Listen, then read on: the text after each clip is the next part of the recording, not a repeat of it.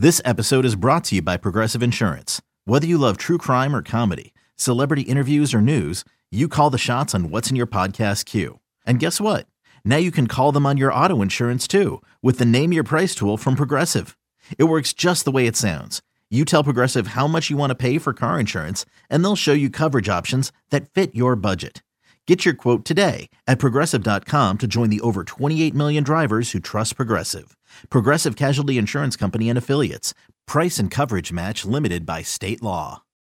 When you need mealtime inspiration, it's worth shopping Kroger, where you'll find over 30,000 mouthwatering choices that excite your inner foodie. And no matter what tasty choice you make, you'll enjoy our everyday low prices, plus extra ways to save, like digital coupons worth over $600 each week. You can also save up to $1 off per gallon at the pump with fuel points. More savings and more inspiring flavors make shopping Kroger worth it every time. Kroger, fresh for everyone. Fuel restrictions apply. Here we go. Jake and Josh are here to analyze the game they love for the team they love. This is another Dolphins podcast. Here's your host, Jake Mendel and Josh Houtz. What we're going to do here, basically, before I even say the quarterbacks, Cat, you're going to share with me the guys you have on your 53 man roster heading into the season and then i will kind of poke at it from there just so we're not just you know uh, playing pickleball and just tapping names back and forth trying to figure out what's happening Sure, and this is probably the easiest one. You've got Tua, you got Mike White, and you've got Skylar Thompson. Mhm. Um, You know, I asked the question before the uh, training camp started here to Twitter. You know, is Skylar Thompson a lock to make the roster? Not is he going to make the roster? Is he a lock? And about seventy-five percent said yes. Twenty-five percent said no. He's not a lock, but he's probably going to make the team. And you know, now that Ty- Thompson has had, presumably, according to reports, a really good camp where you know he's looked better than Mike White most days. You've got to think he's that third guy, especially when you consider he started a playoff game for the Dolphins last year, and this regime thought enough of him to draft him. So I've got three guys there. as many of you heard, they have adjusted some rules here, and we did a little research pre-show here where you only can have, uh, if you have two quarterbacks active on game day, you can activate a third. Now, what that means here isn't necessarily that you can now have a 54-man roster with a spot designated for that third quarterback. What it means is you need to have all three on the active 53-man roster, but instead of just 46 guys being active on game day, that number jumps up to 47 just for that quarterback spot. You can even say it goes up to 49 because I think you can activate two practice squad guys as well. Uh, we'll get into that. We'll actually refresh these details as we get closer to the season. Um, but I completely agree with you. When you look at back to last year, they also kept three quarterbacks. Um, our opinion of Teddy Bridgewater has definitely changed a lot in a year, but I don't think Skylar Thompson has done anything in the 12 months uh, to make us say, you know, maybe that uh, roster spot can be used in uh, a different light, at a different situation, at a different opportunity. I think there is an actual battle here for the QB two. I'd love to get your thoughts. And again, if you're a quarterback too, the, the conversation is clear. You're not a starting quarterback, right? All these guys have their faults, but I'm in a camp where I genuinely think that Skylar Thompson getting that start against the Jets, getting the start in the playoffs, I understand he didn't play well, but that experience being in those situations, what that does to your nerves, what calming your nerves does to your mentality and what your mentality does to your performance. I just think Skylar Thompson has a shot here to maybe push Mike White and be that quarterback too. It's quite possible. It's far more likely he would be the quarterback to now, be the quarterback two than be cut. Which Mhm. that was I. If you had asked me before the year, I'd say he's more likely to be cut than to beat out Mike White. So he's going to make the roster. But yeah, you're right, uh, Jake. You, you got a lot of good experience, and I thought this in August, uh, one of two things would happen with Skylar Thompson. Either he is going to um, show that he has just completely maxed himself out and we need to find another developmental guy, or he's going to come in and look like an improved player. And it seems like so far the latter is the case. Moving ahead to running backs, Cat. Last year, the Dolphins kept four on the roster: Salvon Ahmed, Chase Edmonds, Myles Gaskin, Raheem Mostert. Obviously, three of those guys ended on the roster that they traded for Jeff Wilson midseason. Uh, what are you looking at at this position? Does it include Dalvin Cook? You know, I don't have Dalvin Cook on there. Me neither. he Could very well be a Dolphin, but it's such a weird situation too because you'd think that either the Dolphins would be very interested or very not interested Mhm. in Cook. Um, if you're if he's asking for I don't know eight million and you're willing to offer four. Wouldn't you just cut Keion Crossen and get three million and then go sign him? Like yes, that absolutely. That doesn't make sense. I mean, when you combine ESPN and PFF, you combine their their positional rankings, which are based on metrics and you know GM coaches, um, everything blended together. There, Dalvin Cook is eighth on that list. I mean, that mm-hmm. that's a substantial upgrade. You think for a few million dollars, despite the running back position not being anyway, that's that's a whole different story. I've got um, three running backs and a fullback making it, and it was tough Ooh. to cut both Myles Gaskin and um, Salvon Ahmed. Um, Ahmed has has busted some big runs here in, in training camp, and consensusly the the opinion is that Ahmed's going to be that fourth running back, and he very well could be. But I think the Dolphins are going to try to keep both Ahmed and or Gaskin on the roster, uh, and then situationally call them up uh, from the practice squad on game day to try to add a little bit new wrinkle to the offense. I completely agree with that. I think Gaskin is kind of a lock for that. Um, Salvon Ahmed, I'm curious, do you think he's someone that could be perched off a practice squad? I think that's my only fear there. And I kind of took the lazy route of they had four last year. Let's go with four this year. Um, I, I, just think his experience with McDaniel, even before last season, is uh, something that's really playing in his favor here. So I'll put him on the list. But do you think he's someone? I mean, running backs are a dime a dozen. I mean, you can have different six round picks, on draft guys come in and give you what you need for a couple games. Is he someone that could be kind of uh, you know pulled away pretty quickly? You know, I think he's good enough to be the third running back on another team. Mm-hmm. But when I look around the league and look at depth charts, it seems like as far as second, third, fourth running backs and a lot of these teams, they're flush with running backs. Mm-hmm. You know, it only takes one to sign him.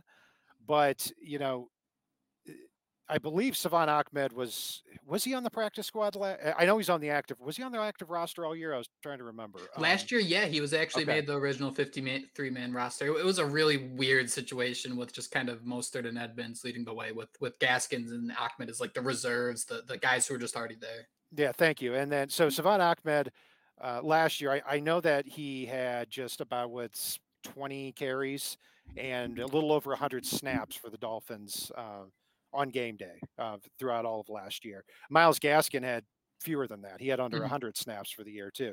So yeah, I could see another team poaching Ahmed, um, which is why he may stick as the fourth running back. But uh, you know, I I think when you look at how, like you said, dime a dozen running backs are are around the league, they'd be more wanting to keep another offensive lineman, defensive lineman, or defensive back as opposed to a fourth running back.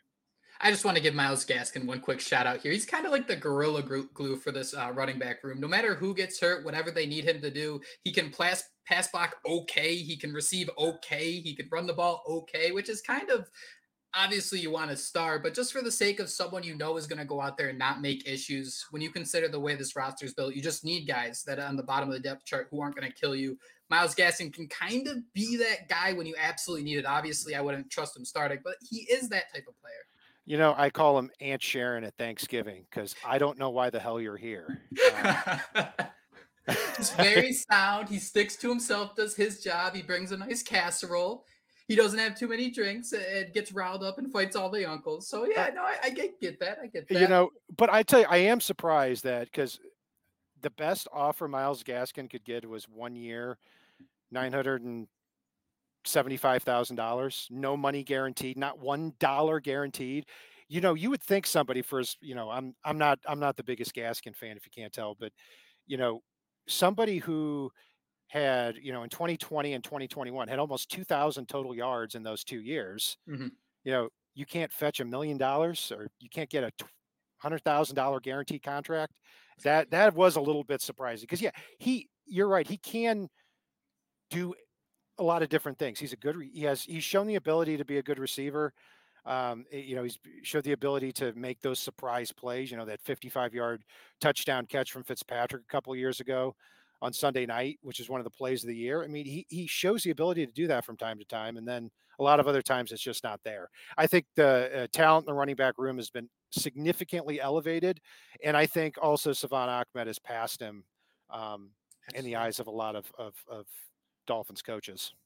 he Ahmed just fits the scheme so much better. That wide zone, he just, he just fits it. The speed, um, his vision, it just fits so well. Um, fullback, we don't have to talk much about this. Um, if this was a game of chess, Alec Ingold is really that queen on the chessboard, just someone who can do everything. They're going to move in all different tra- types of directions. And when you're playing in that 21 personnel, you just slide him in. You can run out of the weak, run out of the I formation, and all of a sudden you're facing these weak boxes because of Tyreek Hill, Jaylen Waddle, and you can just pound the rock. And that, as a result, we see Jeff Wilson almost average five yards a carry, Raheem Mostert almost average five yards a carry. So that's why uh, you won't see this on a lot of teams, the fullback being this important. But it, you know, it's pretty straightforward with the Miami Dolphins and Mike McDaniel that he kind of helps thing uh, things move pretty smoothly.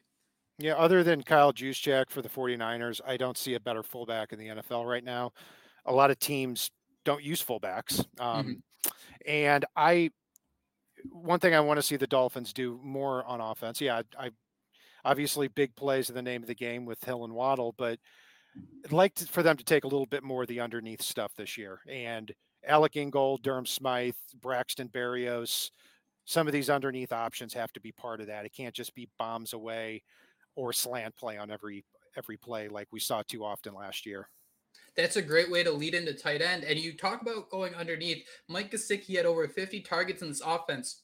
He was not an underneath receiver. You know, if he's catching a ball underneath, you'd hope that he can run away from a linebacker, or you hope he's strong enough to kind of stiff arm a safety, stiff arm a cornerback. He just was not that guy. He did not have that YAC, uh, that uh, tackle breaking ability. That's where the Miami Dolphins felt really awkward because he did have some strengths. They used him in the back of the end zone last year, Cat, the Dolphins had five tight ends: Cethan Carter, Hunter Long, Mike Gesicki, Durham Smythe, and Tanner Conner. Cethan Carter is that perfect example of those mid-level depth pieces that, hey, maybe he's a blocking tight end, maybe he's on special teams, a leader in the locker room.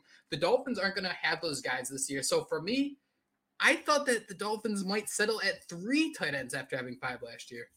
I've got three as well, and I was tempted from going from five last year to two this year. The mm-hmm. reason being, uh, you know, I think the team envisions uh, Erik Ezukanma as somebody who, you know, wouldn't move to tight end, but kind of assumes that Trent Sherfield big slot type of role or Mike Gesicki big slot type of role. And, you know, you look at the third tight end that I have, a six round rookie Elijah Higgins. Uh, he is somebody who had, had Stanford was a wide receiver, is converting to tight end in the NFL, but is kind of that big slot as well. So it's not going to be a sexy position for the Dolphins. It's going to be a, an assignment specific position. But I've got uh, Durham Smythe, obviously, Eric Saubert making it as the second tight end. Uh, I, I, think he beats out Tyler Kroft for that role. And then you've got Elijah Higgins and Tanner Conner really vying for that developmental third tight end role. You could see both of them. You could see neither of them making the team, but uh, Tanner Conner's been nicked up as well, so it wouldn't surprise me to see the Dolphins keep Higgins as their third tight end um, and have Tanner Conner maybe go on uh, go on the reserve list. Hey, it's Kaley Cuoco for Priceline. Ready to go to your happy place for a happy price? Well, why didn't you say so? Just download the Priceline app right now and save up to 60% on hotels. So, whether it's Cousin Kevin's Kazoo concert in Kansas City, go Kevin, or Becky's Bachelorette Bash in Bermuda, you never have to miss a trip ever again. So, download the Priceline app today. Your savings are waiting. Go to your happy place for a happy price. Go to your happy price, Priceline the tough decision here is if there's an injury at tight end and you want to have two on the field, do you really trust Elijah Higgins to be that guy as a six round rookie? He's had kind of a slow start in camp. He has made a couple plays, but he is someone also who's transitioning from receiver. Not trying to say this is a simple position, but tight end, you know, you need to know so many different blocking schemes, the route tree, different things like that. I do wonder if the Tyler Kroft signing was something that the Dolphins did on purpose. You know, he was in San Francisco. I believe he was in New York when they were running a similar offense. I wonder if that experience is enough where you can kind of say, all right, um, Elijah Higgins, we can hide you on the practice squad. The Tanner Conner thing is where it gets really interesting, but I just don't know if he's going to be ready for week one. And, and to me, that's where Tyler Kroft might be able to kind of sneak his way in there just based on the experience and just having a certain level of comfort with the offense. Yeah, that, that's quite possible. And, you know, my feeling is that if you keep Smythe and you keep Saubert on the team, Tyler Kroft is kind of that same type of player. uh, Yeah. that that inline tight end. And if let, let's say in your scenario, Eric Saubert goes down, I would then see the Dolphins not playing a lot of 12 personnel. Mhm. And if they did, um, you know, I wouldn't see him playing a lot of it, but I would also see him playing more. Uh, more 21 personnel with a running back and Alec Ingold a lot more on the field. Because I mean, Ingold at fullback compared to a tight end being on the field, not a huge difference. if you're going through the numbers of like having 20 guys on your offensive roster, whatever it may be, I, I yeah, I'd consider fullback a tight end just because they're going to do a lot of the same things, just a little bit in different ways. Moving ahead to wide receiver, Cat. Last year we had five on the original 53 man roster: Erik Ezukanma, Tyreek Hill, Trent Sherfield, Jaylen Waddle, Cedric Wilson Jr. If I was to put the over under on guys who are returning this year and will be on that same 53 man roster, if I put it at three and a half, where are you going? So three and a half as far as uh, w- as how many wide receivers are on the roster. I, I may have missed that. Sorry, sorry about that. No, I, I worded it weird too. Uh, last year, the Dolphins had five guys on that original 53 man roster. How many of those guys are still on the roster this year come week one? Oh, set gotcha. Three and a half. Um, so I would say I'm going to say four. So I'm going to take the over on that. And the interesting battle here is, I mean, you got several of them. You've got three locks. You've got Tyreek Hill, Jaylen Waddle, and Braxton Berrios. And Berrios may not even be the third receiver, probably will be, but he's on the roster. The Dolphins gave him three and a half million guaranteed. That's you- you've paid him all his money. It's- all guaranteed whether he's on the team or not. So from there, Cedric Wilson, whether he's on the team or not, you're paying him six million dollars. You're Mhm. going to pay him seven if he's on the team, but I I don't think that's enough to cut him. Um, Chosen Anderson is the interesting guy here because he looked really good in mini camp and doesn't seem to have taken that momentum so far to training camp. And he's the easiest guy to cut. He's he only had um, about $152,000 in guaranteed money. So you've got Berrios who's paid, who obviously is a lock. Cedric Wilson, maybe he gets traded at some point, but I don't see another team giving up a draft pick and $8 million for him. So I think he's on the team again because you, otherwise you'd cut him and still pay him.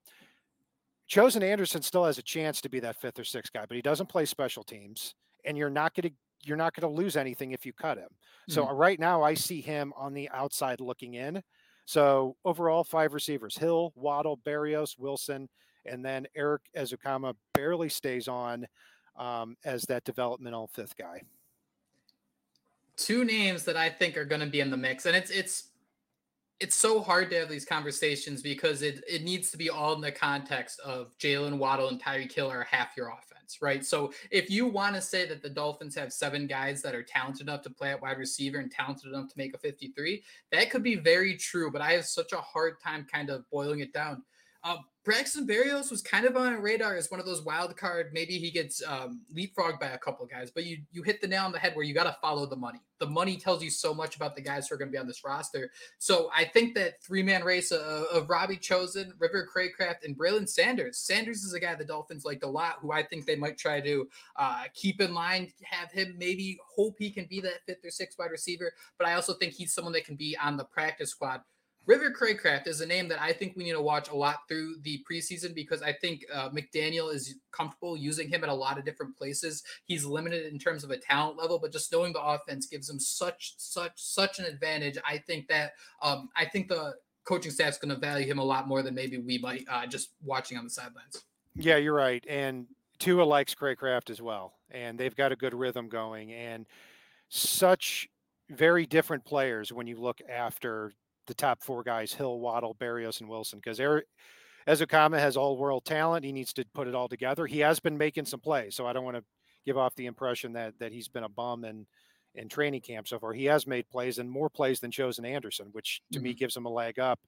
Um, yeah, and then you've got Braylon Sanders, who you know was surprisingly not drafted last year, and the Dolphins thought enough of him to elevate him in the game at Buffalo, where the Dolphins lost by three, and he got one of the first targets of the game.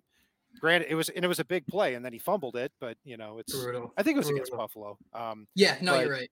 it- they targeted it. I mean, you, you you get on the field in a big game in the first quarter, and and you make, you know, you, you run a deep route and Tua trust you enough to come down with that. Um, yeah, I mean, you think pretty highly of the guy. So, yeah, it could be really any of those guys. And Ezukanma is is he and Channing Tindall will be interesting because you know you've got a lot of guys nipping at their heels, and on a team where the Dolphins are, you know, they they've got to win here. They've got their two two year window here. If you don't feel like Ezukanma is going to be a, a, week one performer, but River Cracraft is, I mean, uh, and it comes down to that, yeah, maybe River Cracraft ends up making the team. I love the point you made about Braylon Sanders there because when you're on the field with Tyreek Hill and Jaylen Waddle, there are going to be opportunities. And go back to that same Buffalo game. I can't think of his name, but there was a number two tight end on the Buffalo Bills who was wide alone in the end zone. And I just remember watching the game and seeing the graphic come up at the bottom. First touchdown of the season for this guy. And all I'm thinking Quentin is Morris, yeah all I'm thinking is Braylon Sanders. That that was Miami's counterpunch to that. It just kind of goes to show that no matter who your elite guys are, you need those other guys to step up, and you need guys that you can be comfortable and confident in. And, and the Dolphins were hoping Braylon Sanders could be that, and I, and I think they're going to give him another shot this year. Offensive line is where things start to get really interesting. Cat last year they kept eight. Running through it once, I had a hard time keeping less than nine. I have nine exactly, and to me, again, follow the money um, seven of them are locks. Armstead, Eichenberg, Connor Williams, Robert Hunt, and Austin Jackson, the starting lineup. They're, those five are locks. Uh, Isaiah Wynn has to be a lock too. He just activated off PUP. He can play left tackle, left guard, right tackle, and most importantly, they guaranteed him almost two million dollars. So once you get past, once you get past a million, it's it's unlikely that player gets cut. If once you get to two million, it's it's it's pretty rare. Um, so you've got him as a six guy. Dan Feeney, one year, three and a half million, almost fully guaranteed. He's going to be the backup center or guard. Um, Robert Jones is an interesting one about or not he's a spot on this team because, you know, talking about somebody who last year for under a million dollars played 520 snaps at, at, guard. And I've always argued, I, I felt that when Robert Jones entered the lineup over Liam, Liam Eichenberg, I thought the Dolphins improved at that spot, not monumentally, but I thought Jones has always been a better player here going on two years now, not by much, but by a little. Um, so I have him as the eighth guy. And then it sets up an interesting competition um, for that ninth spot where you've got basically three guys cut from the same cloth. You've got three veterans um, Kendall Lamm, Geron Christian, and Cedric Ogbuehi. And all of these guys signed got less than a million dollars guaranteed they're veterans. They've been around the block. I mean, Lamm is over 30, Ogbuehi's over 30, Geron Christian's in his late 20s, but all have combined have played, have been in a lot of training camps. Uh, mm-hmm. Uh, all indications are that that Kendall Lamm is well ahead in that spot for that for that swing tackle. Um, he is right now the backup right tackle. Even got reps with the first team, and he was also backing up uh, Terron Armstead when Isaiah Wynn was out. So when you take all that into account, it sounds like somebody who's going to make the team as that ninth guy. And then Ryan Hayes is kind of in a class of his own. He's a seventh round pick. If if a team drafts you and you show well in camp, they'll find they'll probably find a spot for you. Uh, mm-hmm. Uh, and so maybe they even keep ten. But I've got Ryan Hayes being cut uh, and possibly getting back on the Dolphins practice squad. I had Ogbuehi earning that final spot. That was just kind of based on on, on just vibes. I don't really have anything uh, definitive to back that up. There's a clip from the Jets game week 17 that I love. Um, it, it's Dan Feeney versus Christian Wilkins, and I can't wait to post it just with the caption. Um, the only five seconds you need to resign both Connor Williams and Christian Wilkins. Um, so I wonder what the, the idea is with Liam Eichenberg kind of taking snaps there at center because Feeney I think he's a perfectly fine backup, but he's a perfectly fine backup. I do wonder if they kind of try to find different ways to solidify the depth. Uh, one other name that I think is worth mentioning, he started with the Dolphins in the playoff game last year, Lester Cotton. He, he kind of fits that same Robert Jones mold where um, we kind of spent a decade wondering why the Dolphins, you know, we didn't want a great offensive line. We didn't want a good offensive line we just wanted an offensive line that didn't flat out suck. And the Dolphins could not really find that. But when you look at guys, Robert Jones, uh, Lester Cotton, it kind of makes you sigh a little bit in relief that, hey, the Dolphins can identify these guys as undrafted free agents who simply don't suck, which is a nice little bonus. Yes, and that's the key that the Dolphins haven't mastered on the offensive line because they've had and it's not like they haven't had good players on the line, Mhm. but they've always almost always have had one glaring weakness or two glaring weakness. I mean, you look at just over the last decade, you know, Jonathan Martin, Tyson Clabo, Dallas Thomas, uh, uh, So even now, you, you can make the case for Austin Jackson and Liam Eichenberg. We hope they take take a step forward this year, but if not, they're going to have some competition. I mean, um, when you look at that, and then say, why didn't you keep guys like Jake Brendel, Evan Brown, uh, Mhm. Lester Cotton would be a good example. Uh, Ted Karras, just players who were inexpensive. Mhm. But as the game went on, you'd say, okay, when's the last time a player like this ruined a drive? Never. Uh, Brandon Shell, I put in that same category. You Mhm. know, I was hoping the he went to the Bills, but I didn't think Brandon Shell was anything special. But you take him off the street, and now he's immediately an upgrade over Austin Jackson. I, I think that's worth bringing back for for you know two or three million.